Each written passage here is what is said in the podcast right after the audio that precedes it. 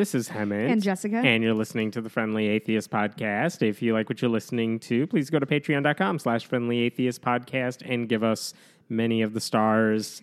Welcome home. Thank you. This is a late Sunday night slash Monday morning, whenever this goes up, podcast just because you just got home. Uh-huh. I got and home. we still wanted to get this out this weekend. yeah, I was like in the cab on my way home and text him like I'm home. I forgot if I'm supposed to record with you tomorrow or Answer's not. always yes. Always yes. Um, so yeah, I was in Seattle and Portland. It was incredible. It was so much fun. I got to see my best friends who live in Portland, and we went to the coast and went to Cannon Beach, which is gr- ugh, it was great. It was so great. It was wonderful and great and great and wonderful. Sounds like a I would great say. trip.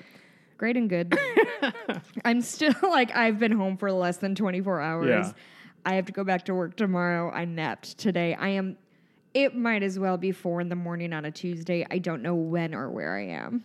So That's what I'm here for. Yeah. Also, I told him like I'm not gonna have any stories because not only like did I not have time to do research, I have not been listening to the news or any podcasts. or I'm more impressed by that than anything else I because actually I, don't think I'm capable of. No, I actually did really well. Like I would skim through Twitter a little bit, but not dig into anything. I only got in one Facebook fight with a stranger, nice. Um, which I thought went well. Um, As long as you win a Facebook fight, yeah, that's I all mean, that matters. Yeah, that's really how I measure my life. um, but yeah, no. So I, I, I, I've heard of a task force, Yep, we'll talk about that. and I think that's kind of all I know that's happened in the last week. So I'm nervous. All right. And also, if my dog is extra loud in the background, she just got back this morning and has not left She- me out. Like she looks bigger than normal. she's the same fucking size, Hemant. She's not growing. She looks bigger. But anyway, if you hear her clicking around, it's I don't 'cause think you she- notice it when you see her every day. I just but didn't see her for ten days. We just haven't seen her for the same number of days, Hemant. anyway, if I'm muttering in the background, it's because she's been especially needy today. yes, I Do see you, it. do you want to start with sexual harassment story one or sexual harassment story two? oh God, what? Why didn't I? Why did I come back from vacation? I know. Welcome home. Let's start with this one. Um, it has to do with Willow Creek Megachurch in the, Oh, the northwest suburbs of Chicago. Here's the background. We talked about this when it first happened, so I'll Mm-hmm. catch people up on that if you're not familiar. This is when you hear people talk about megachurches. Mm-hmm. This is the one that kind of started it all. This Oh, is really? this is like everyone looks up to Willow Creek and the pastor Bill Hybels because they're the ones who do it right, and they're the ones who teach everyone else how to do it, or at least they are the model for how Very everyone else I would have does it. thought that it started in, the- in the South. Yeah, and you would think like it would be a pastor who has a big public name Sure. too, and I know what you're Hybels uh, purposely, famously, I think, said, "I don't want to do that." Hmm. Uh, so he built the model the his way, and a lot of people have copied it, and it's worked Sure. to a big extent. And so, anyway, this uh, I think in uh, March, beginning of March or something, the Chicago Tribune basically posted this long, long article detailing how a number of women who worked closely with him said Bill Hybels, the founder of this church, had been inappropriate with them for a long time. Hello, doggy, right here. So here's the thing. sorry. Here's what they said about him back then, because he is not. Uh, let's make no mistake. He didn't like do a Harvey Weinstein sort of thing. This wasn't about he was forcing women to have sex against their will, but this was still bad. And it it doesn't just because he didn't you know do all the horrible things that come to mind doesn't mean he didn't do something. Yeah, wrong. and we've we've talked about this weird thing of like comparing sexual predators and how icky that gets really quickly. Right. So among the things, and by the way, this uh, pastor Bill Hybels, he was called by Time Magazine one of the 25 most influential evangelicals in America. Neat. Yep. So I mean, he's not a nobody. He's a big Yeah. deal in the Christian world. So um, um, without getting into all the details, this is what they said in March. The list of women who were talking with their names publicly in this article, they included suggestive comments, extended hugs, an unwanted kiss, invitations to hotel rooms. Uh, one woman said there was a prolonged consensual affair, but when they actually asked her to go on the record about it, she basically said, I was just kidding. And all right, so we don't know what to make of that. But anyway, there were a lot of weird things going on. And the thing is, the women who were making these claims were women who were in positions of leadership, some of mm-hmm. them in the church, and they had to go on trips with him to to preach the gospel and whatnot.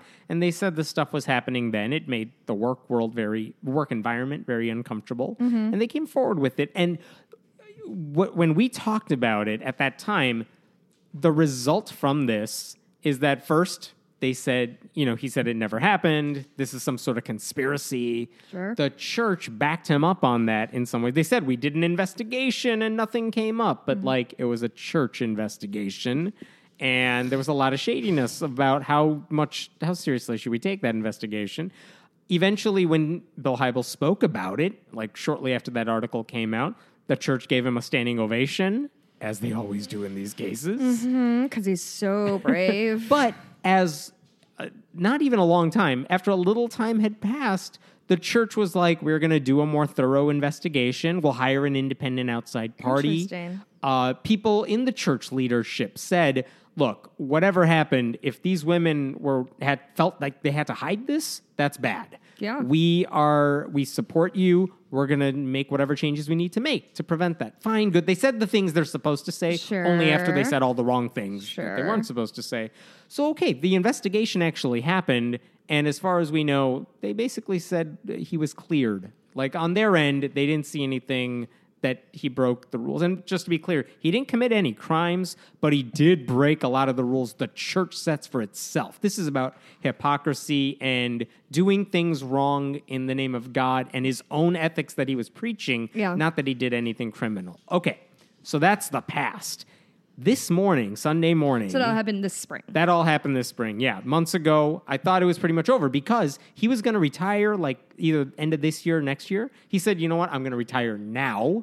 And I was already going to hand off. He already uh, named two co-pastors to take his position years ago. Men? Uh, no, one woman actually, Okay. which was a big deal too at the time. He said, "You know, I'm going to hand it off to them," and they were already in place. So he's like, "I'm just going to step away now." Sure. So fine, you would think, all right, they're going to move on. This is sad, bad for the church, Mm-hmm. and whatever. Like, but good riddance. Today morning, another woman came forward with her story, and this was separate from anything that the Chicago Tribune wrote today, about. Today, August 5th? Yep. So- today? This morning, uh, here's the story without telling you everything, but like, uh, this is the New York Times religion reporter, Laurie Goodstein, reporting.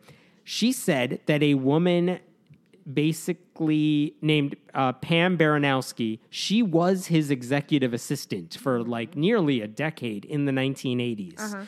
Um, and she thought God had guided her to this church that was doing amazing things. Bill Hybels, like the connection she had with him came from like a random coincidence too. So she's like, wow, God must be putting us together for me to work at this church. And to the point where at the time, because of whatever she was going through in her personal life, she actually was invited by Bill Hybels to move into his house for a while while she was adjusting to the new location and everything, Okay. which was fine. Sure. Um, she she said uh, they lived with the family. Ate, she ate dinner with the family. She went on vacation with the family. She was part of their family. Um, and then I'm going to quote from the article. Um, at one point, this is when the rest of the family is away. Um, the pastor, Bill Hybels, took Miss Baranowski out for dinner. When they got home, Mr. Hybels offered her a back rub in front of the fireplace and Gross. told her to lie face down. Gross, gross.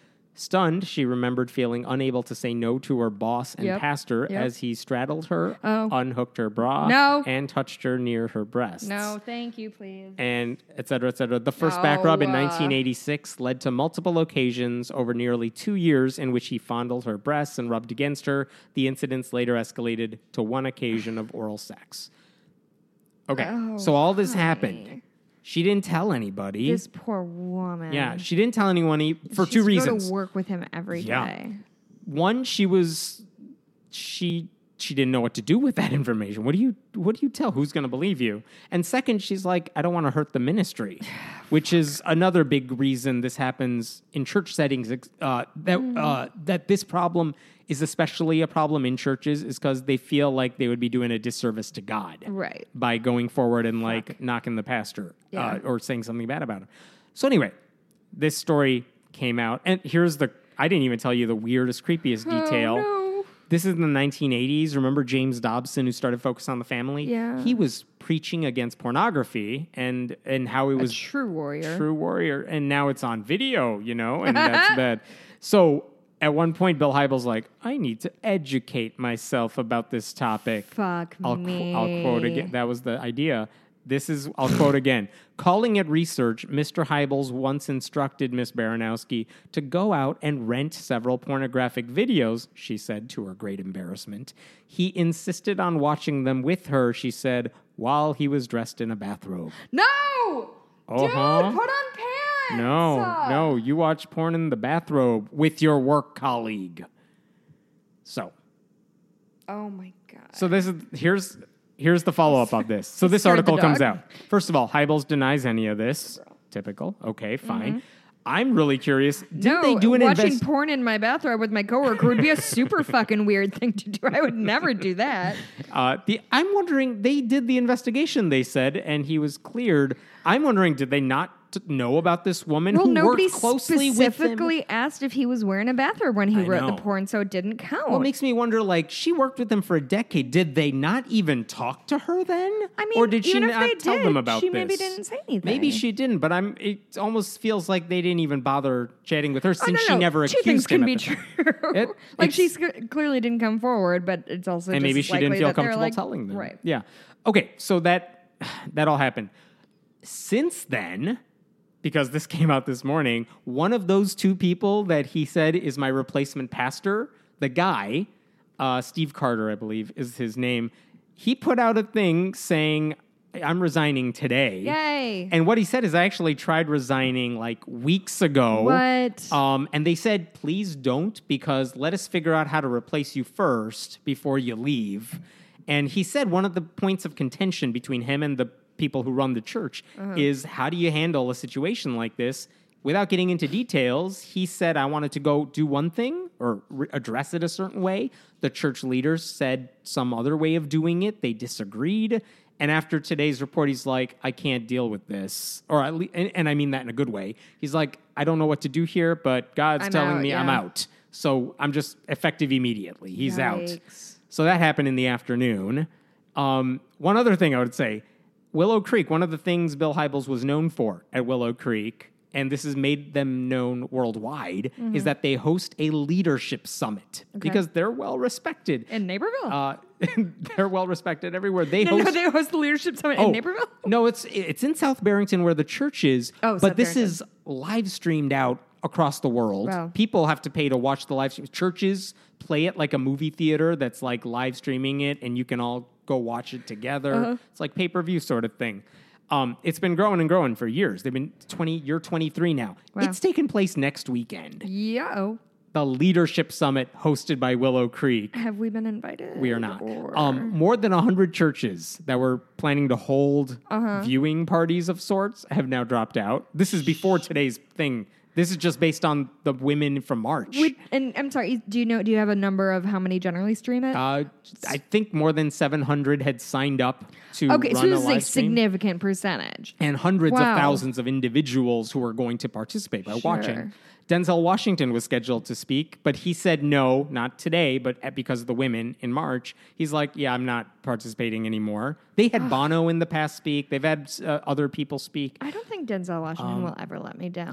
God, famous last words. Yeah, right. Oh, Denzel, So- don't let us down. So now the question is, now that this thing came out, how many more of these churches are going to drop? Who are the churches staying in? How are they? Why are they even running this conference at this point? Yeah, Because what that- what their entire leadership summit should be should be just like looking into a camera saying, "Don't be us." Do you see what we did? Yeah, we did it bad. Yeah, just do everything differently than we did. That should be the whole leadership better. summit. Takes five minutes. We're done with the whole thing. Hey, a little, a little like a rule of thumb that I like to give people is, um, if you have a female coworker, never unhook her bra.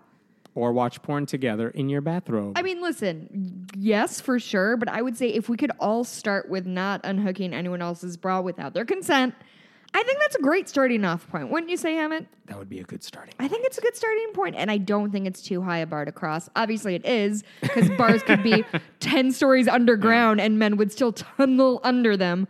But whatever. Go ahead. Yeah. So I I don't know. I'm so curious what the conversation was like Can this we morning. get in you know what was stream? interesting? Oh, I mean, we could always watch it, but they only said before today's reports came out, they said they were going to spend the first whatever 10 minutes whoever introduces people talking about the incidents uh, from Capital the past. Capital T, capital I. Right. And now I don't know what they're going to do. I'll be curious. I did, as soon as the New York Times report came out, I'm like, that's Sunday morning. They have services this morning. So I turned on the live stream to watch it, and they do two services in the morning. I turned it on during the second live stream. As it turned out, uh, This American Life, Ira Glass, the host of This American Life, Yeah. was there. He was going to be interviewed on stage by the pastor, the one who ended up quitting today. Um, and What? they do this all the time. They invite people who tell Sure. stories and are inspiring to to motivate people, right? So that wasn't a big deal. I don't know how much of the New York Times report Ira Glass was aware of, but what I saw uh, in the few minutes that I watched the live stream is that a pastor who wasn't Steve Carter gets on stage, basically tells a funny story about like this the earlier session this morning is basically the first time he's done an interview on stage. This is his second one. And the reason is he said, you know, right before I was, uh, he said, the leader of the church or somebody pulled him aside and said, Steve can't go on. He's throwing up. So here's his note card of questions. You're going to do it. Oh, and the guy's like, haha, isn't that funny? So Ira, let's talk about your stuff. And they went ahead and talked about it, did not address the story. And so we don't know what Ira Glass knew. Yeah, we don't know what he knew. I'm not blaming him No, on no, no. his I- I mean- reaction or lack of mentioning it at all. That's not his fault. But I was like, oh, Steve Carter was sick. And then only hours later did he say, I quit. So, like, I think they were just covering for, hey, our pastor just quit. You need to go do this because the show must Send go help, on. Yeah. oh yikes! Man, this whole church is imploding. Yeah, what a mess. Uh huh. Okay. So kudos to the women for speaking out because that cannot have been easy. One of the things that really s- s- stuck out to me, Laurie Goodstein posted on Twitter that like she's known Hybels for ever because she's been writing about religion for a long time. He's been a key influential evangelical figure for a long time. And so she knows the work he does. And by and large, the work Willow does is kind of incredible, like volunteer work, mm-hmm. not just mission work, but Right. like they're helping people in across the world. And like to learn this about someone that you thought you knew, even professionally. It has to be devastating. yeah, it, that's what she was like. Yeah, th- it was weird, and and she's not even part of the church. No, So what but- happens when you're part of that church? Yeah. And she also said the the lady who came forward that she wrote about today.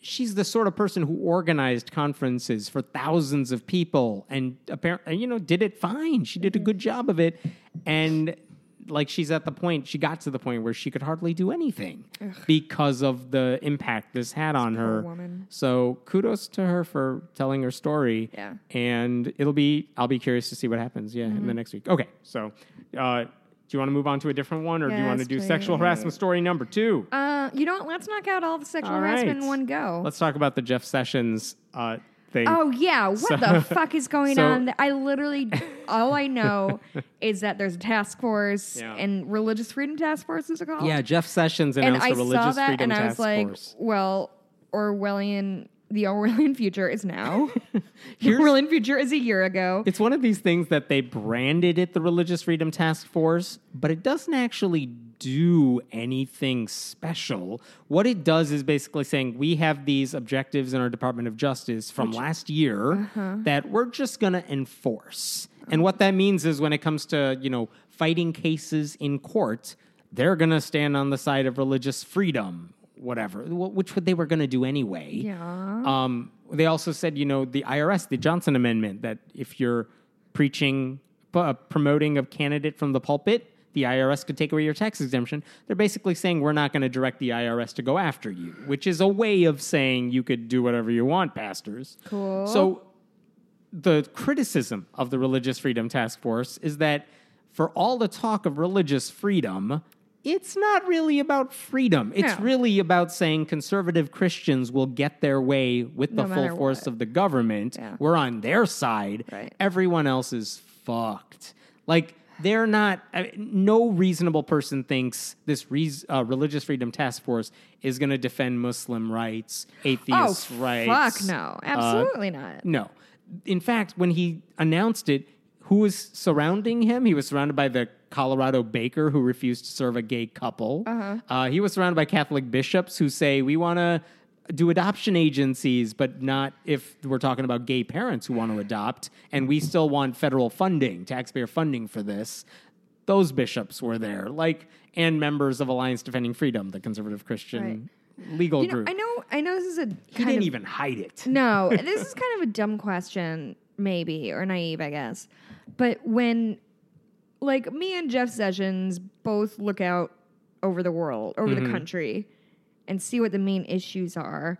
I guess I'm just confused as to how you can think that the biggest issues that are facing us right now, as the Attorney General, are r- religious freedom, wherein Christians are the majority. And Like, how the hell could they reasonably like, say Christians ha- are the victims in right, all of this? Right. And like I get that like session eh, cuz I mean granted like our you know atheist groups go after like crosses on public property, which I would absolutely say like yes this is something we should be worried about, but I wouldn't be like, "Hey, we need to do a, a task force because this this needs to stop." Right. As opposed to like Uh, homeless youth or homeless adults or Right. homeless of all the things or- the the Justice things Department could be worrying about, uh, not serving a cake is hardly the priority in the country.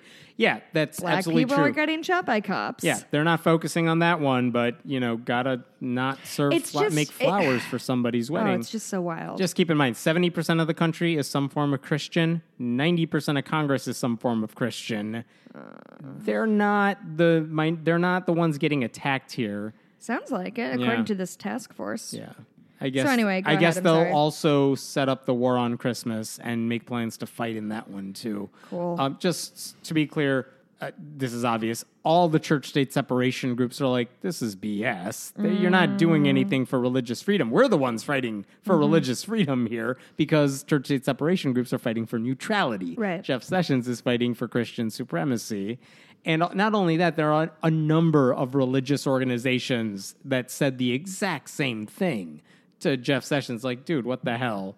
Like, we're doing fine. The issues at hand are about discrimination and bigotry. Right. It's not about Christians not You being know, able to worship. the real problems. Yeah, it's the Christians can worship. No one's going into their churches. No one's saying you can't preach about this or that. You know, uh, you can be advocates. If you think uh, homosexuality is wrong, you could preach it. Yeah. No one's stopping you from doing that. Yeah. So they're just being. Mm, all the church-state separation groups just want churches to play by the same rules as everyone else, and they want Christians to play by the same rules as everyone else. Okay, my eyes are rolling in the back of my head, so we have to move on. That's the right answer. Okay, I'll give you a I'll give you a not serious one for a second. Wait, There- was that the end of the sessions thing? that- They're there's just nothing else. He just announced it and then faded away into the bushes as they do in this administration. what the fuck is going on? I'm gone for ten It's all for days. show. I mean, but they'll do it. But we already knew they were doing it. But it was just But a they were show. already doing it. Yeah, it's the So it's they don't even have like a plan. the plan is, you know, that memorandum that said these are the things we stand for. We're just gonna back that up. We're gonna take it really seriously from now on. They don't even have a plan. Nah. That's a friend's joke. I watched a lot of Friends this weekend with my friends. nice. My see what I did there. I didn't think I was going to need two glasses of wine for this this Oh, episode. I thought I, I- thought you were going to go easy on me. I haven't even gotten to I'm the still broccoli on yet. island time. What Oh, yeah. broccoli? Damn right. I ate broccoli for dinner. It's delicious. Charred, You're not going to after I talk to you. four seventy five. Cook it for about twenty minutes. lemon and parmesan. It'll change your life. If you don't like broccoli, you'll like this broccoli. I got my husband to eat broccoli. Please tell me about broccoli. We're not getting to broccoli yet. I got something else. I got to talk about masturbation first. Okay. Right. There's a priest.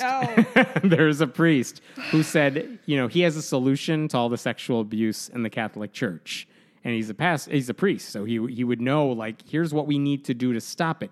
He says Would he know? No. He says the reason all these pastors are um, are going after young boys mm. is for a couple reasons. One is that they lust after people, like they lust after women they see or boys. Yeah, we fucking know. and dog. also they touch themselves and that's impure.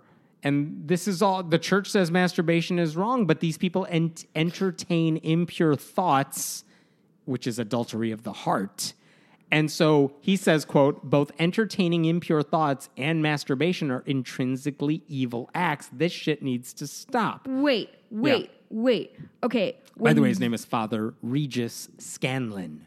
Just so. Right. when you brought up Reverend Scanlon, Yes. and the words masturbation Yes. and child abuse, I assumed it was like, hey, maybe we should let these dudes masturbate so they're No, not. no, no. That's the sensible thing to think. Like, let them do whatever as long as they're not hurting anybody. No, no, no. Here's his solution. He says every seminary. What the fuck? Every seminary, when they're taking in applicants, here's how you solve the sex abuse problem. Uh-huh. Tell me. You ask them, have you had any lustful thoughts, impure thoughts in the past year? Have you masturbated in the past year? And if the answer is yes, you don't get to be in seminary. That's a solution so to if sex abuse. had a, a single impure thought, then you are not fit to be a Catholic priest. And if you only allowed in the people who didn't have those thoughts, there will be no more abuse, he thinks. well, okay, you know I hate to side with anybody with a reverend at the beginning of their name, Mm-hmm. but if you hired only like asexual people and people with no interest in sex, I guess that's there'd be less sex. No, because sexual abuse isn't about sex; it's about power. Right. Don't I have forget the that, same, Jessica. I had the same Don't thought first. So I'm one. like, it's not that. My first thought was, wouldn't a better solution be let the priests get married or let them um, or let them be in same sex relationships if they Mm-hmm. want to, because then they have the outlet. But then I'm like, no, that's not true. Because that's not what it's about. It's not. It's it's about. not about that. It's about. There are I churches. fell into that trap. Willow Creek has a church that'll. Oh my God, there's a dog here. What did she no, just Willow. do? I don't know. Willow Creek has a pastor who was married, and clearly that didn't stop the Right. issues there, and it wouldn't stop It's it in the. Catholic it's Church about power. either. It's about power. Right. I think. So- Hemant, I think my dog was under the table that, on which we record. Yeah. And farted, and sometimes Ah. she scares herself when she farts, and ran into the table. I guess she ran out. So I'm not saying I have the smartest dog, but she is very fucking cute. Go ahead. By the way, during the entire article, this uh, Reverend Scanlon also equated homosexuality with pedophilia. Of course, he did. Of course That's he what They all did. Um, I'm almost more scared of the people who are like, "I've never had an impure thought in a year." I'm like, now I have to question you. I don't know. That's a little weird. well, they're probably Even asexual people think about it. They're I think it's I a don't, different issue. I I don't. don't I'm not an to know a lot about that. But here's the one more thing you should know about Scanlon. He's not just some random priest. He's the quote spiritual director and chaplain for Mother Teresa of Calcutta's Missionaries of Charity in Denver. He works for Mother Teresa in one Hemant, of her outlets. I don't know a lot about a lot, but I know Calcutta is not in fucking Denver. Yeah. The charity has outlets everywhere. Okay. This is the same charity that just got caught up in a scandal where some of the nuns were selling babies on the black market. What? Oh, hey, you missed that while you were gone. That happened last week. Maybe made a couple weeks the ago. dog again. Yeah. Wait, that happened wait, a couple, wait, like a month wait, ago. wait, Like wait, they were wait, just what? selling babies. They were like, you can't have an abortion. You got to have a baby. So these women have babies, and then they're like two hundred dollars. Who wants it? Two hundred dollars. Trying to get some money. Okay, well, is this similar to the thing um, that happened in I think Spain where nuns would deliver, you know, um, illegitimate quote unquote kids and then tell the mother that the kid died in childbirth? Oh, I don't And even know what that one's about. Yeah, But no, it's not the same one. I'll have one. to do more research on that at some point, but basically that's the gist of it. Is they tell the mother that the ch- the kid dial- died in childbirth, and then they like ship them off to orphanages or whatever because Jesus. or do they ship them off to orphanages or they sell them or donate donate them? What do you do with the baby? I, I don't know. I only have a couple. Anyway, the church is a monstrosity. What are we doing? Go ahead. Yeesh. Uh, so let's get back to sexual harassment. While I'm Oh on yeah, we were on that happy subject Yeah. before we got in the somewhat grimmer subject of ba- selling babies. Yes. Um, Lawrence Krauss, back in February, remember him? Oh, Christ. Yeah. so Lawrence Krauss, uh, he was. There were allegations that in one case he he uh, assaulted someone without consent Mm-hmm. at when he was invited to speak somewhere. There were multiple allegations that he said creepy things, that he was flirtatious when he shouldn't a have been. general creeper. Yeah.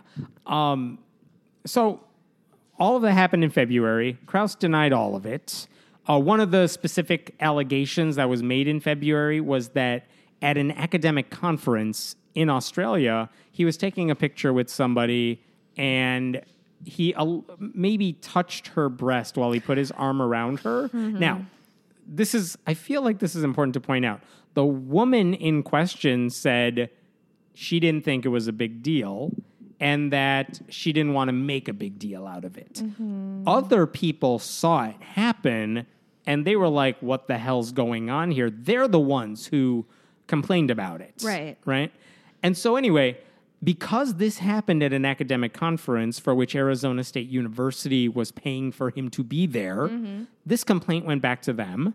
Um, there were also complaints that you know gr- uh, he said things to maybe graduate students that were creepy or whatever. They did an investigation. They said we're doing an investigation. I swear, for months I've been emailing the spokesperson like, "Where's the investigation?" He's like, "Not done yet.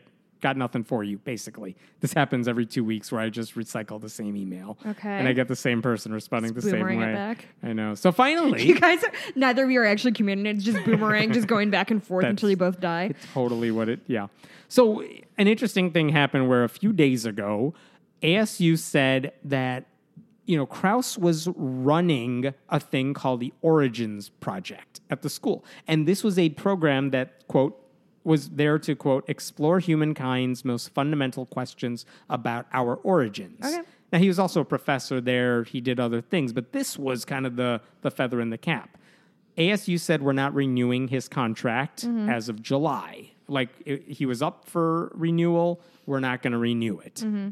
That's all they said. Mm-hmm. So it's like, well, is the investigation done? They didn't respond to that. Is he still working there? They didn't respond to that. Right now, he's on paid leave. He's still getting paid by the school. And so when you say he's not being renewed, well, what about all the other stuff we didn't know? But okay, that's important. He's not coming back for this big project. Krauss even put out a statement saying ASU has not renewed my contract. The person in charge is uh, this woman who I worked with. She's wonderful. Whatever, fine. Um, okay, that was that. And then, like a day later, a day later, I guess, uh, BuzzFeed also reports that, hey, they have concluded the investigation. One of the witnesses in that Australia incident, uh, I guess she received a copy of the investigation because she's the one that requested it. She passed it along to some publications. And so the investigation is there. And basically, what it says is ASU said, yeah, we have talked to people involved. We have confirmed that he did grope a woman's breast at that conference. Um, that is a violation of our sexual harassment policy. And that's it. Wait, what? That's kind of all they said. Now, the Did- obvious questions wh- what happens What to him? now? We don't know. As far as I can tell, he's still on paid leave. He is still a faculty member at the school. And what I don't get here is life to have to commit a felony, and people are like, "Well, just don't come to work. We'll keep paying you. Do not worry, my dude. You will keep getting that damn income." What I don't get is the but we're school all said- disappointed. regardless of the fact that the woman in question who was touched said, I don't want to make a big deal of this, the school's saying, yeah, he was there on our dime. He did this thing that violates our policy on mm-hmm. that dime. Um, but they still haven't figured out what they're going to do about that. That seems weird. Now, it's entirely possible. Maybe ASU will say, we're forcing him out. It's entirely possible Krauss, knowing that's going to happen, might just say, I'm going to resign. Yeah, yeah. he'll just say, I'm going to resign because distraction, whatever. Um, none of that has happened yet. Mm-hmm. So it's like I'm it's good that the report is out. It's good that ASU, which by the way, remember when we talked about these stories first coming out, there were a lot of critics that were like, "Well, BuzzFeed published it. What do they know?" And we've talked about how that's a stupid thing to say. Well, this is. an ASU in, independent investigation into this stuff, and they looked at the stuff they had control over, um, and they confirmed it. So that's important to keep in mind. I mean, I also think it's important to keep in mind that just because you don't think BuzzFeed is Oh. a, a, a quote unquote real news organization, Which, by the way, it is. it is. They- like just because it like still has a Mm-hmm. silly name doesn't mean its actually investigations are. separated. Now it's BuzzFeed News, separate from BuzzFeed Game of Thrones quizzes. I would argue BuzzFeed is still a dumb name for like a news outlet, but but that doesn't mean that they don't have like really top of the line journalists working for them. Right. Go ahead. Um, remember when the first allegations came out? Krauss's only real response was a nine page letter where he meticulously went through every allegation. He called the original BuzzFeed piece libelous, and he also said the reporters had a quote, cavalier disregard for evidence. Well, ASU just confirmed this story that was under their purview. Yeah. And so it makes you realize, like, Krauss was just flat out wrong then. Correct. He lied about that, where he said they didn't care about evidence. No, they did.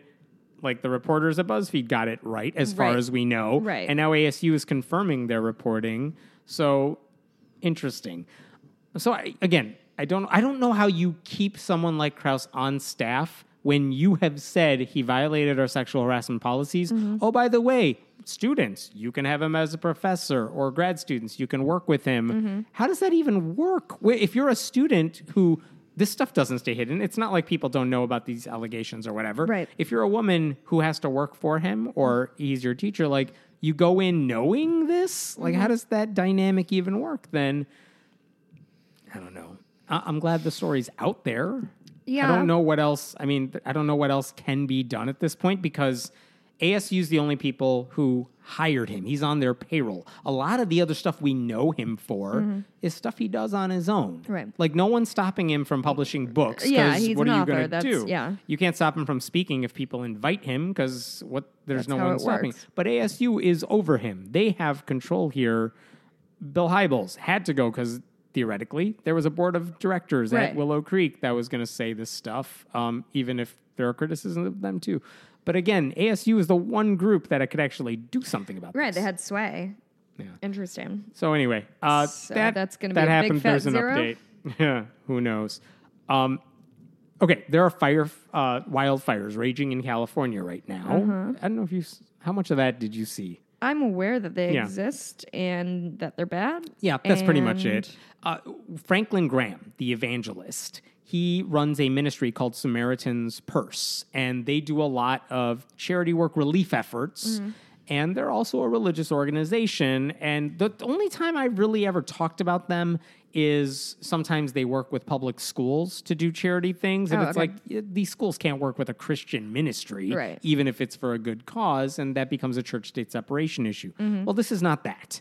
This is his group is working, they're looking for volunteers to help with relief efforts for the wildfires in California. That's wonderful. When you have those kind of resources, that's a good Mm-hmm. Great. thing to do. Good for him. Now, interesting to note that if you want to be a volunteer with them, they make you sign a statement of faith which includes which includes many things including you have to believe that the bible is inerrant which i guess if you're a christian you believe that. You have to oppose marriage equality. Cool. uh, marriages between one man and one woman. And they always say like now uh, one biological man and one biological Oh, because cool. trans people don't exist you have to accept that trans people don't exist Well, also, they don't care about science until they're like, well, this is how men do. They got penises. That's how all men are. and you have to be anti-abortion in all cases, no exceptions. Again, this is for the volunteers who want to help with the. Fuck this these isn't for their staff. Fuck these guys. Uh, and also, you're just asking for people to like be in in. Uh, in dishonest on their signatures. Like, I want to help. This is the way I can help. Right. You either get people who are really hold these awful beliefs or Fuck liars. these guys. It makes me so fucking And angry. here's where I get. Why Here's do you give a fuck? I'm sorry. here's why I give the No, no, no. I'm, I'm sorry. Why do they give Why a do they fuck give a if fuck? like their volunteer people Yeah. don't care that Because what Gay they could say now. is we as Christians are inspired by God to help those in need. And if you want to work with us, we are going to work with you because that's what God would want us to do. It would be so easy for a group to say that and still publicize their brand of Jesus, but they're not. They're saying if you want to work with us at all, even for this good cause, even in an emergency situation, nope, you got to hit the Christian checklist. You got to be a true Christian. Yeah, you're 100% right. This could be such a good, not to give them advice, but good recruiting mechanism of like, hey, we'll take anybody. We're here to help. This is Right. what we do. Hey, why don't you come to our service on Sunday? And Instead, then, and they're then putting up a giant you. "No Jews Allowed" sign for their volunteer efforts. I just, Yeah. I'm furious all the time. I was like not mad for like nine days straight. It Oh, was that's what I'm here for. great. what a life it was. Yeah. I wish I Um, could go back remember to that life. that Ken Ham over the summer, he said, We want to hire people to work at Ark Encounter. There's a whole bunch of jobs available, but if you wanted to work for him, you, also had to sign a similar statement of faith. And then later he came back and basically said, We can't find enough people for these jobs. What? And so we're loosening the restrictions a bit. who need to work in a summer place don't want to have bad sex. I can't believe it. Yeah, and then he said we don't have enough workers, so we're loosening the restrictions, even though we never really knew what those loosening Jesus. restrictions were. Wait, no, But they didn't specify. They didn't specify. They, Okay, I think what they said is, I think what they said is, you can fill out the application, the brief initial application, and say, you know, do you agree to our statement of faith? If not, explain, and you could explain what you disagreed with. And I think mostly they would look at it and say, well, we could talk to you about that and make it work, maybe.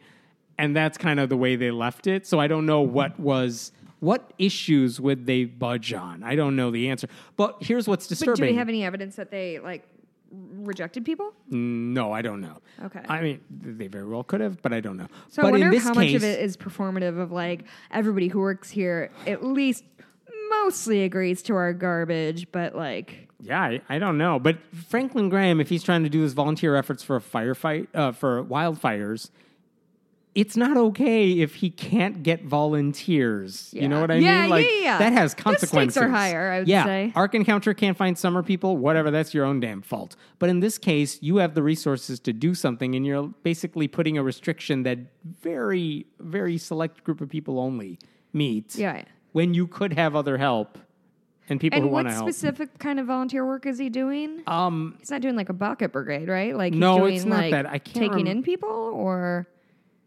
I read it and I can't remember off the top of my head.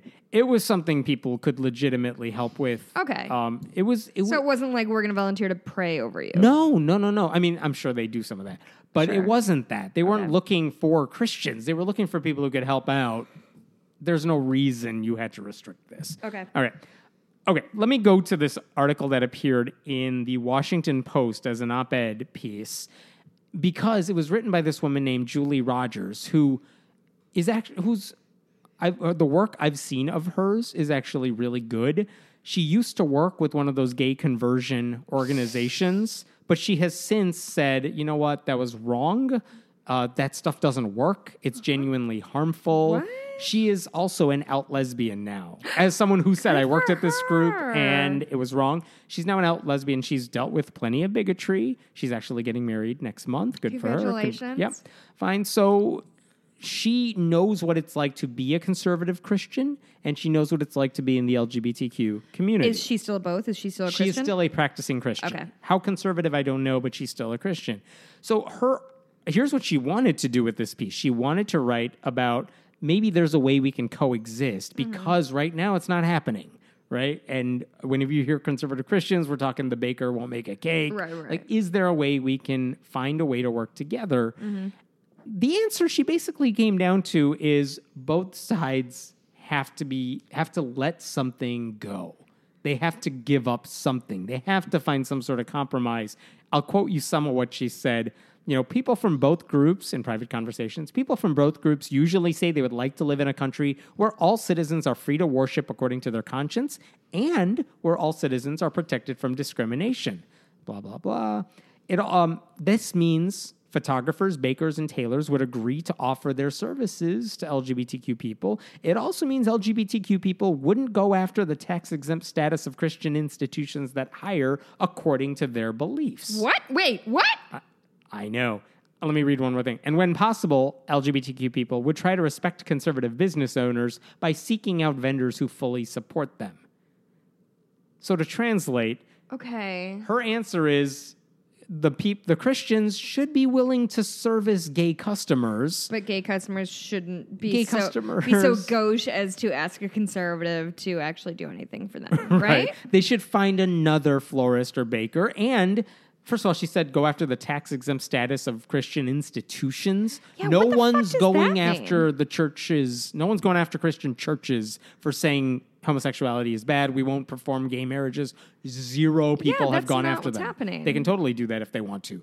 So the this is her argument that they should basically find a way to compromise this way, which no, the one side didn't do anything wrong here. Yeah. It's only the Christians that are like, nope, I'm not going to give you the same thing I would sell to the guy next true, to you Hemant. who's straight. Um, the LGBTQ community did commit the sin of existing. So, well, like, that's true. How dare they? so shit has been done wrong on both sides.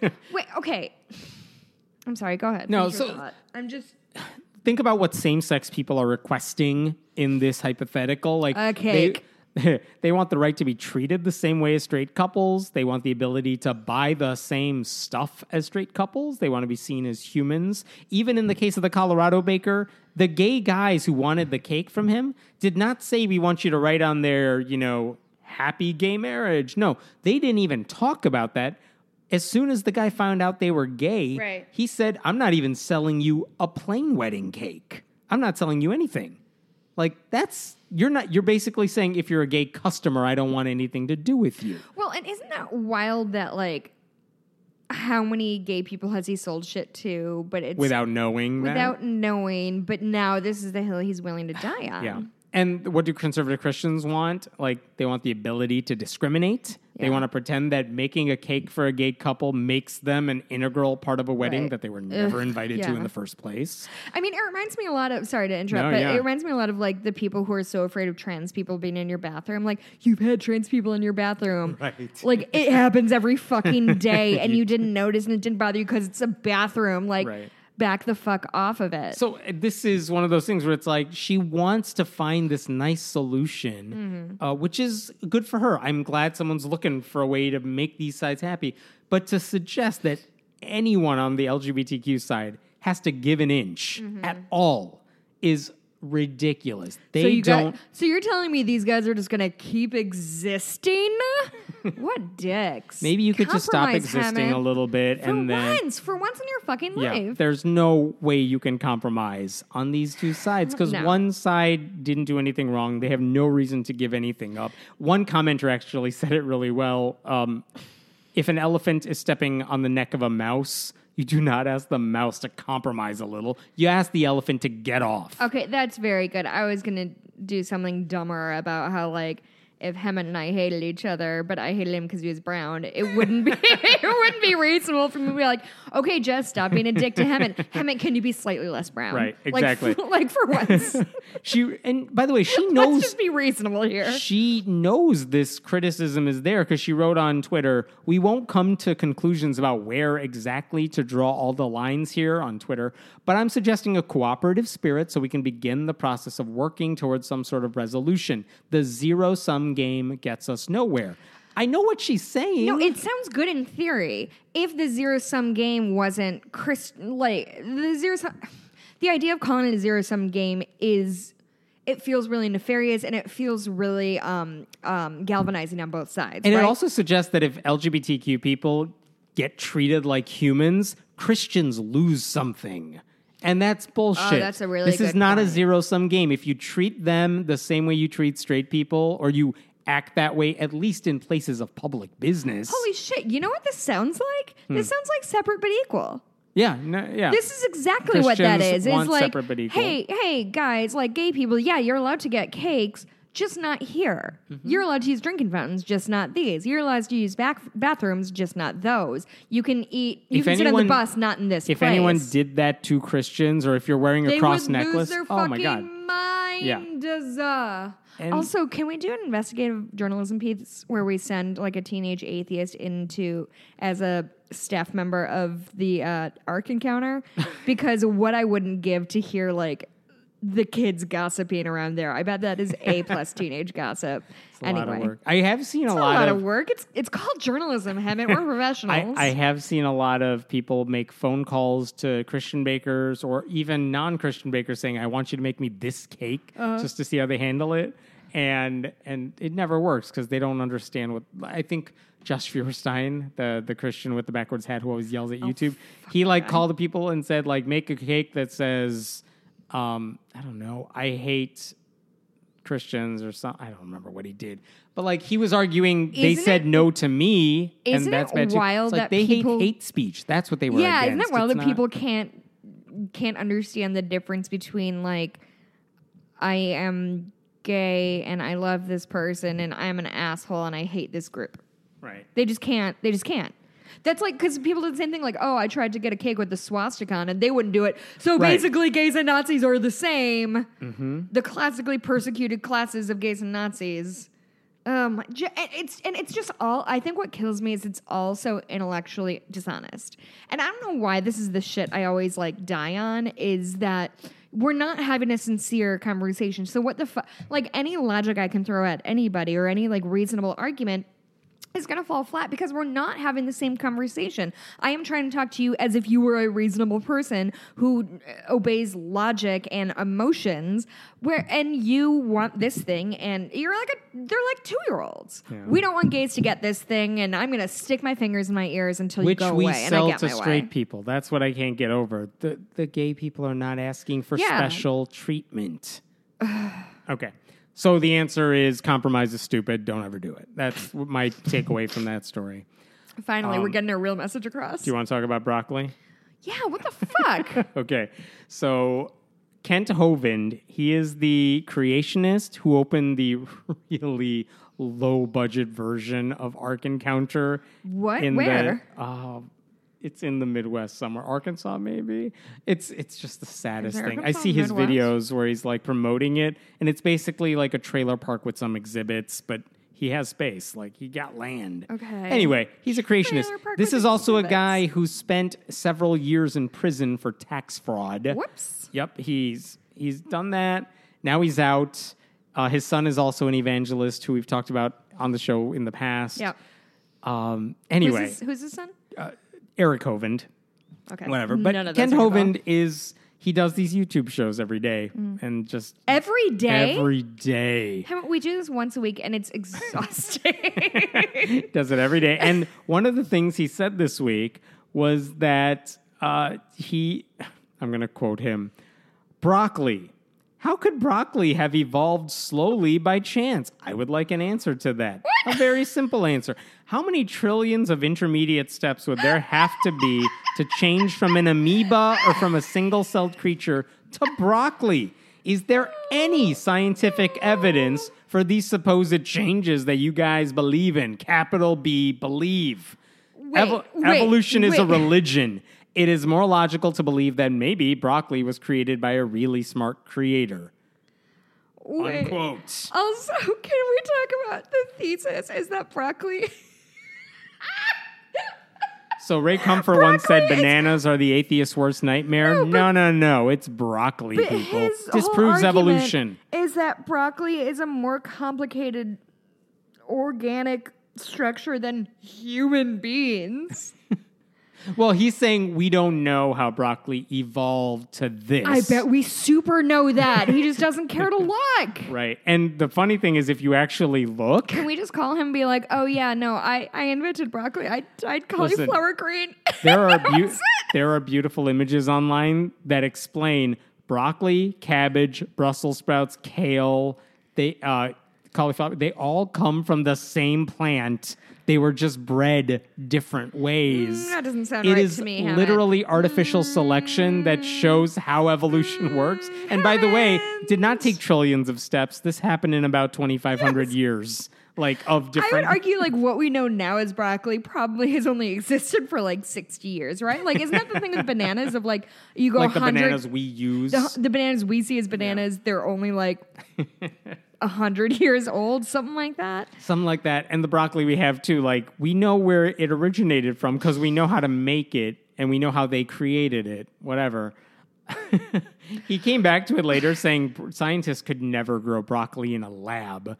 Even though technically speaking, broccoli is a man-made creation because we harnessed that plant. Wait, they said it. you could never grow it in a lab. He said he said broccoli could never be grown in a lab. Okay, Hemant, why are we talking about this idiot? Wait, is this backwards hat guy still? No, the best part that? about uh, that's Feuerstein. Oh. The best part about Kent Hovind, it- which is the thing I keep coming back to every time I write about him because it cracks me up. His doctoral thesis, because he has a He's a doctorate. doctor? Wait, it's from Patriot Bible University, not accredited.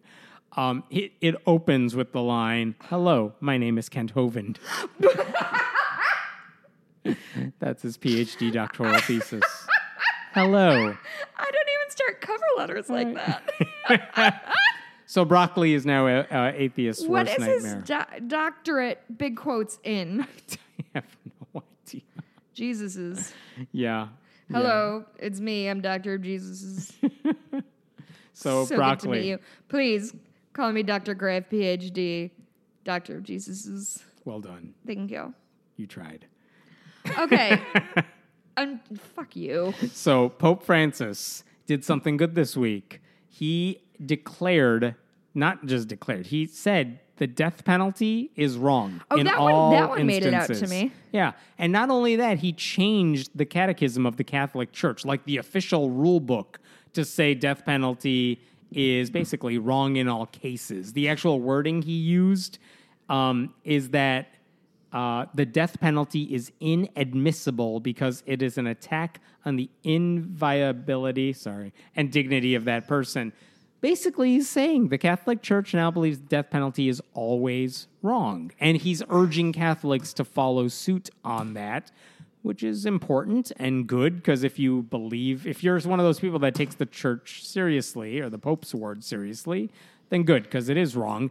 And by the way, you know how we sometimes say, well, people say the Catholic, the Pope is infallible, right? We But do not say that. I want to be extremely That- clear. uh, the saying is the Pope is infallible, but it only applies to certain things. Like if the Pope accidentally slipped up during a Q&A with the press, like that's not what they're talking about. This is what they're talking about. He changed the rules of the Catholic Church, and when the Pope does that, it is said to be, you know, a sign from God. You accept it. Now, God, saying the Pope is infallible must have been much easier before like recording devices were invented, right? yes. Now, here's the thing. Will the question is will it actually create a change among Catholics? Um, I think the answer is indubitably no. because uh, first of all, 43% this is a Pew Research Center poll from 2016. 43% of Catholics support the death penalty in certain situations. said forty three percent. Yeah, support Okay. the death penalty. When you talk about white Catholics, Yeah. 54%. Yep. Yeah, so this is no small thing. If he could lower that number and get people to stop supporting the death penalty in all cases, not just like murder, which is what this poll was about. Um, that's a big that's that's an improvement. Now, I think right now in Nebraska, where death penalty had been abolished, but then that was vetoed and now it's legal again, the governor happens to be Catholic and there is death penalty still legal in that state and they were like so are you going to listen and like not veto this stuff Mm-hmm. he's like no we're still going forward with the death penalty so it's like I, Well, okay. and so again you kind of say I- i don't want you to listen to the pope and take orders but at the same time it clearly didn't help No, I mean, I I have a huge problem with this kind of thing that um, I think it exposes something in a lot of religious people that that it, reminds me of that quote, and I can't think of who the quote was by. Of like, it's it's so funny to me that your God always seems to hate the same people you do, or Yeah. whatever. Because I think that really comes to uh, kind of the rubber hits the road with things like this, where something not only they believe inherently, but were taught by the Catholic Church, if that suddenly changes and you're, you know, a 40 something dude in America, it seems to me I, it's it, it seems to me that we've outgrown religion in that way. That i don't i don't foresee even if tomorrow pope francis was like abortion is great um, birth control is important gay people are great even if he said that tomorrow i do not see the the needle on at least on, among catholics changing very much I just don't see that happening. And maybe and maybe I'm wrong and maybe I'm either naive or cynical. I'm not sure which that puts me in. But it seems to me in this day and age, people have become so galvanized and and work so hard into believing what they believe and to change your mind is seen seen as such a horrible and weak thing to do. I don't do you believe do you think that okay, say tomorrow tomorrow the Pope said, I I'm seeing what's happening with unnumbers and the spread of STDs and HIV in impoverished nations. We need to do something to stop this. Ever if you do not if you are not ready and willing and excited to have a baby, use condoms, use birth control, get an IUD, do what you have to do to protect yourself and your family and your future. I understand people are having sex. I can't stop that. Let's try to mitigate any consequences thereof. Do you think then Catholic schools would be like throwing fucking condoms from the rooftop? No, not a chance. So, I mean, and it's easy to say this hypothetically because it's never happened and whatever, but like, I do not see a universe where that is real. Yeah, we're So- at a point where Catholics don't take the Pope that seriously. And by the way, just so we're clear, the Catholic Church says abortion is always wrong, but half of Catholics say it should be legal in all or most cases. So already they're breaking Yeah, from totally. from Vatican. The Catholic teaching. Church says same sex marriage is wrong and homosexual acts are intrinsically evil. More than half of Catholics in the US support gay marriage. Yeah. So again, they don't agree when they don't want to agree or whatever. Right. Uh, I mean, it's easy to agree with somebody when it's hard to be challenged and it's hard for your life view, your worldview to be challenged, even if it's by someone whom you respect. But if you subscribe to a religion where you say this man is infallible, and if you are a Catholic, you do. I don't care how you like, you know, tap dance around that fact. If you subscribe to the Catholic religion, the Catholic religion says the Pope is infallible. That's how it works. And you can be a I, yeah, I don't know what you're subscribing to. I don't know how you could belong to the Catholic Church and say, "Yeah, but I don't want to listen to what the Pope says about this It, it, stuff." it makes no like, then sense. why to are you going? Why are you a part of this? I know there's a cultural tie. You, Right. You're drawn to it, but like, why? I don't get how you could be a Catholic and then say you don't follow the Catholic Church's rules because those are not like you can't separate them. Well, I, I, I, I want to rephrase that because I'm kind of thinking about people I know in my life. I think there is a difference between saying I'm a Catholic or I'm a cultural Catholic versus I believe everything the Cath- the Catholic Church teaches. Mm-hmm. Because I feel like I know more than a few quote unquote cultural Catholics. But I see. I think I disagree with you on that because if you say I'm a cultural Christian or I'm a Jesus follower, you could say you know the whatever Jeff Sessions did in the uh-huh. name of Christ. That's wrong. That's not the Jesus I follow. I believe this, and maybe we'll call you a cafeteria Christian. Maybe we say you're cherry picking what you want to believe, uh-huh. but that's okay because there is Which you are, but if no you admit it, like, one that's fine. interpretation of Christianity. That's kind of the problem and a benefit, right? Yeah, yeah. A feature and a bug that Right. ca- uh, Christianity as a whole can be taken how you want to take it, and Mm-hmm. everyone claims to have the truth on that. But Catholicism is like a set of rules. Like it's not a thing you get to cherry pick. It's you got to believe this set of stuff. Yeah. And if you don't uh, agree to it, then you're not a Catholic. Then you may be a Christian. You believe in the the Bible or whatever, but you're not a Catholic. Being a Catholic means you are adhering to those rules. Mm-hmm. Yeah, you're right. You're no. The thing is, I'm doing the thing where I'm. Is it to- fair for me to say, like, oh, this person who's a Catholic but says they support gay marriage? You're not really a Catholic. Is that my place? No, but I don't understand that thinking that says I'm a Catholic.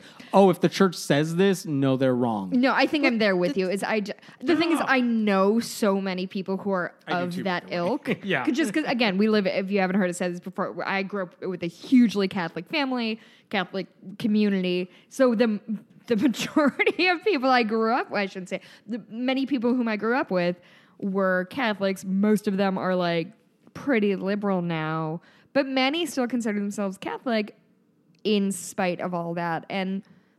I mean, I'm not in their heart. I don't know how they reconcile reconcile that. Um, I just, I don't know. I mean, I know it's out there, and I don't know how to.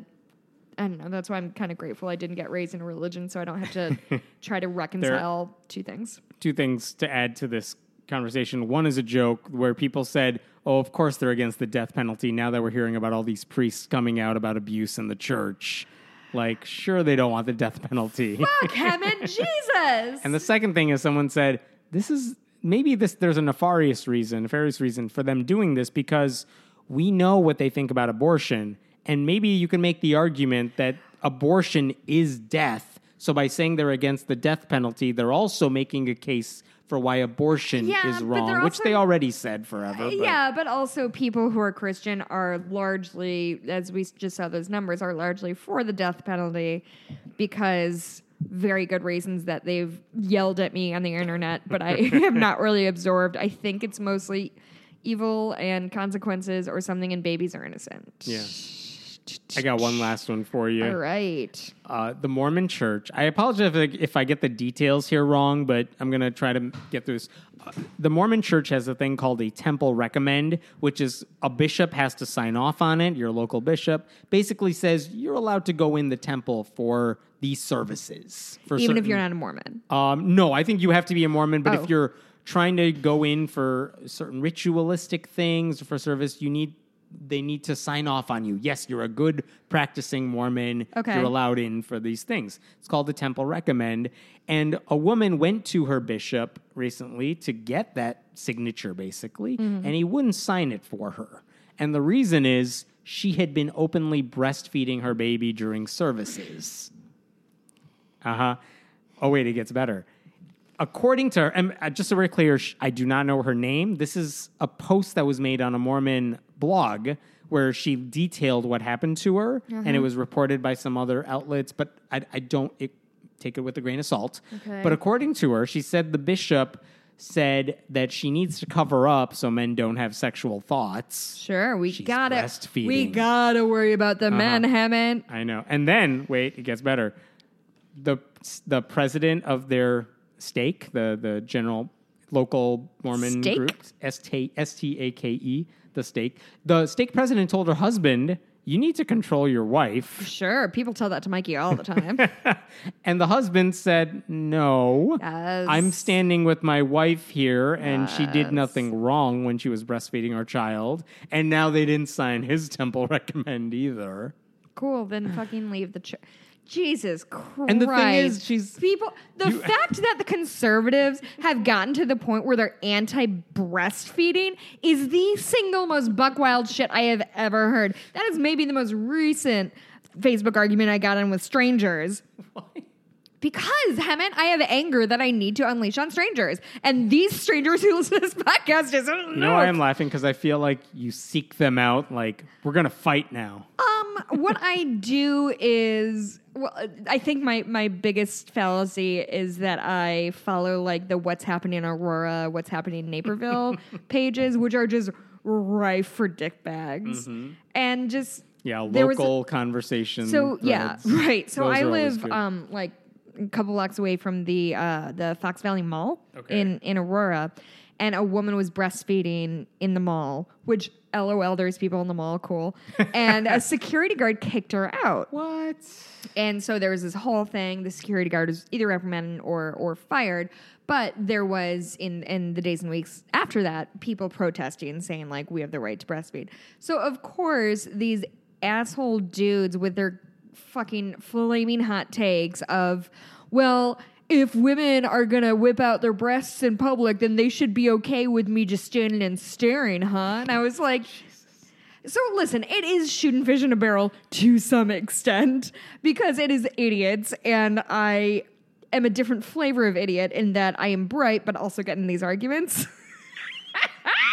was my whole The day. hell are you doing? I don't know. um. Anyway, anyway, all of that's to say is again, and I, I God, I feel like I say this every week, but this this party of Christianity, this party of quote unquote family values, and all this, they just do.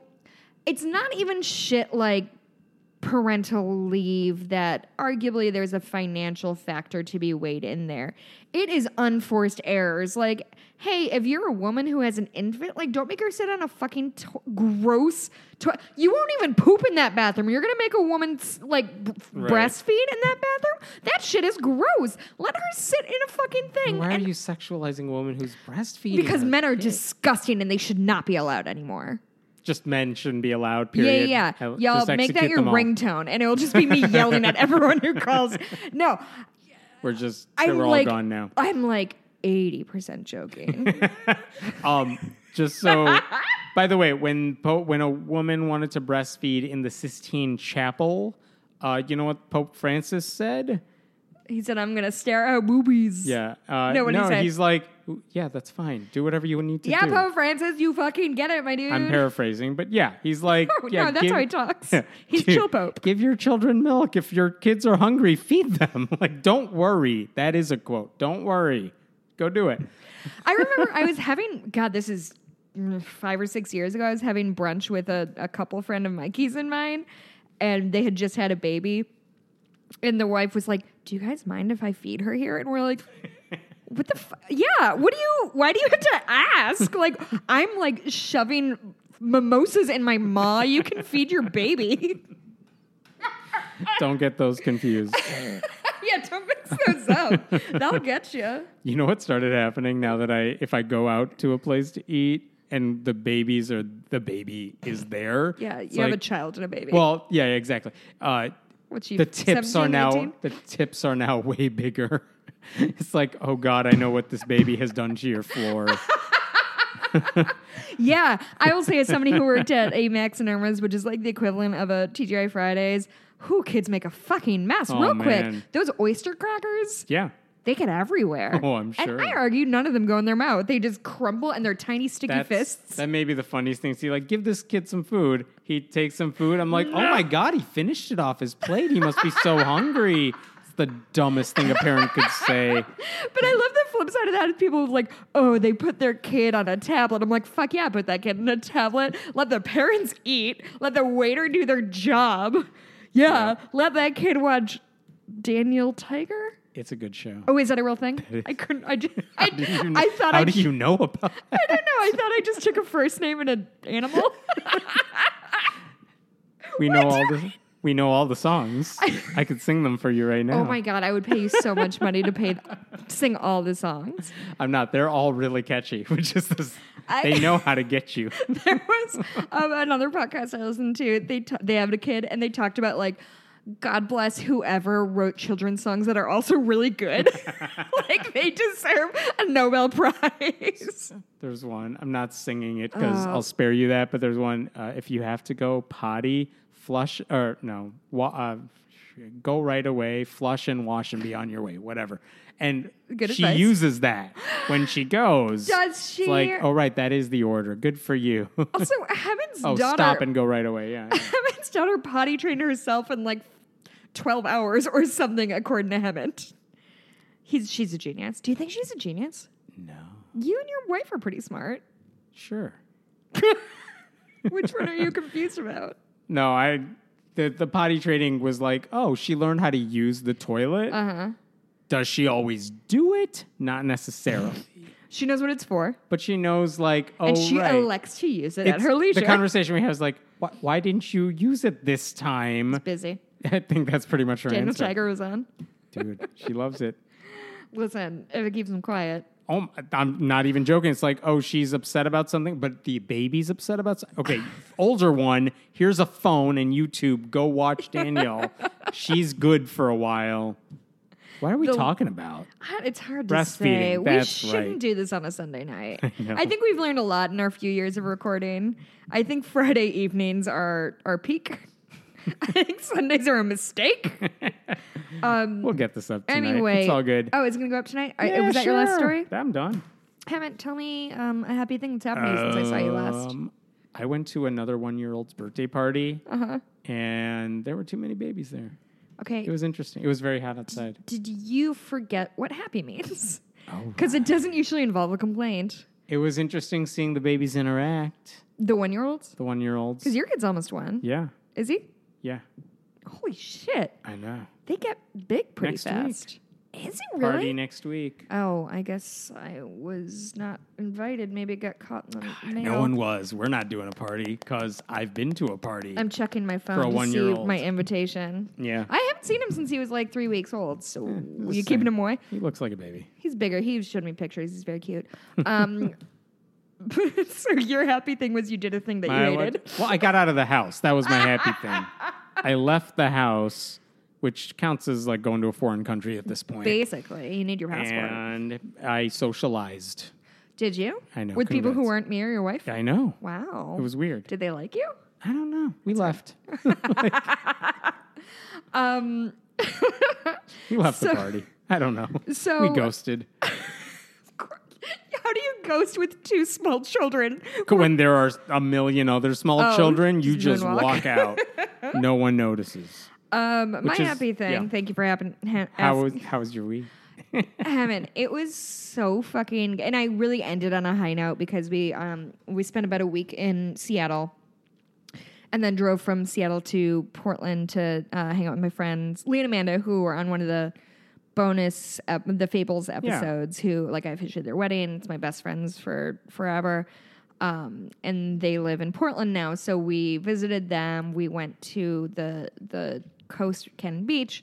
We stayed in an Airbnb out there. It was just so ugh, it was magical. And I loved seeing them. I absolutely adore them. I miss them very much. Um, but the thing, so the first half of my uh, my trip, or the first chunk of my trip, which I've talked about a little bit, is that um, we went to Twin Peaks Fest, which takes place outside Seattle in uh, Snoqualmie and North Bend in Washington. First of all, gorgeous, gorgeous country. Yeah. Um, and second of all, I was wary about this trip because I know I've seen Twin Peaks a few times. I'm by no means a diehard fan. I've seen a few of David Lynch's movies, and they're baffling at best. Have you ever seen a David Lynch movie? You would know. There's. I'm haven't. I can answer that. No, you haven't. Thank you. Um, but there is a thing that stuck with me, and also somebody's given away temporary tattoos, so I still have one on my wrist. Don't make fun of me. I'm say? not 16. I'll tell you, Hannah. Yeah. It's part of my happy thing. Oh, go Let me weave my narrative. so, um, there is in the original series, um, David Duchovny plays a trans woman who uh, at times she goes back to Dennis, but she's generally Denise. Um, and they revisit her in the third season, which just came out last year. Are you following me yet? Okay. Okay. So they revisit her for one scene in in um in the new season and it's David Lynch who's part of the FBI. He goes to visit her and she's now the head of the FBI. And he does this little speech that like at the time didn't have a huge impact on me, but he says he's talking about back when she was still Dennis and she made bad decisions, yada yada yada. She would always defend people, and then when she became Denise, she was his laughing stock, and he would tell these people, hmm. "Fix your hearts or die." And that was his sort of way of being like, be inclusive or like you're gonna be left behind. And it, w- as a straight cis person, it like didn't have wasn't hugely impactful for me. And then when I got to this, it was like clearly like this. I met this this guy, this trans guy who like made these shirts, and he was like being a kid and seeing a trans character on a 1990s show and he made this these amazing shirts and this woman had made all these temporary tattoos that said fix your hearts or die and it like for some reason that phrase won't get out of my head because i think it's really it's the perfect amount of like aggressive of like the problem's not with me the problem is with you fuck yourself and it is uh, i don't know it, it's just like a thing it. that's kind of stuck with me Yeah. Anyway, I meant to get a tattoo with my friend Amanda, but we got day drunk at a winery instead. So we, Also good. We thought that would be a bad idea to do that on the same day. I didn't Uh, tell you this one. I did have a good thing. Uh, this week I visited the folks at FFRF in Wisconsin. Oh, yeah? and You're Madison, right? Yeah, and uh, just got to see a whole bunch of the people who work there and Cool. the interns, and they're lovely people. And I write about them a lot, and then you know, just meeting them in person, all the faces with names and stuff, and they have a beautiful building and so Mm-hmm, Did you many go for a visit or did you talk up there? Uh, I was doing a uh, an interview that's not up on their social media yet. Okay. maybe later in the year or something. But uh, that was it. And but I got to see a whole bunch of people, and they were awesome. Oh, that's so great. much I've never work. I've never been to Madison actually. place. Yeah, place. I like to go up there. Uh, haven't. Where can we find you I on am the internet? at Hemant Mehta on the Twitters. Mm-hmm. Uh, at um, friendlyatheist.com is the website, which is now updated. And, and Oh, the, is it? The, there's a new website. Go check it out, friendlyatheist.com. I'm gonna have to look at Um, that. it looks pretty. Uh, there'll be glitches. We'll fix them. But it looks cool. Uh, you can find me on Twitter at Blueberry, B L U E B U R I E. The bulk of it is going to be just pictures from, or an Instagram, B L U E B U R Y. The bulk of it is just pictures from. from the Pacific Northwest. Oh, so beautiful. It was also very fucking hot. I didn't stop sweating the entire time I was there because not only was it hot, but they're usually it's usually not hot there, so nobody has AC. Oh, there you go. And that is not something my husband and I are used to. and so there was a lot of like flailing around in bed, like, get the fuck off Oh me. Oh my god. Ugh, All right. Sweating. It's the pits. We'll talk later this week. yeah. Uh, thank you. Yeah, we'll see you pretty soon now. Yeah. Okay. There'll be more shit happening. Don't worry. All Bye, right, everyone. Bye.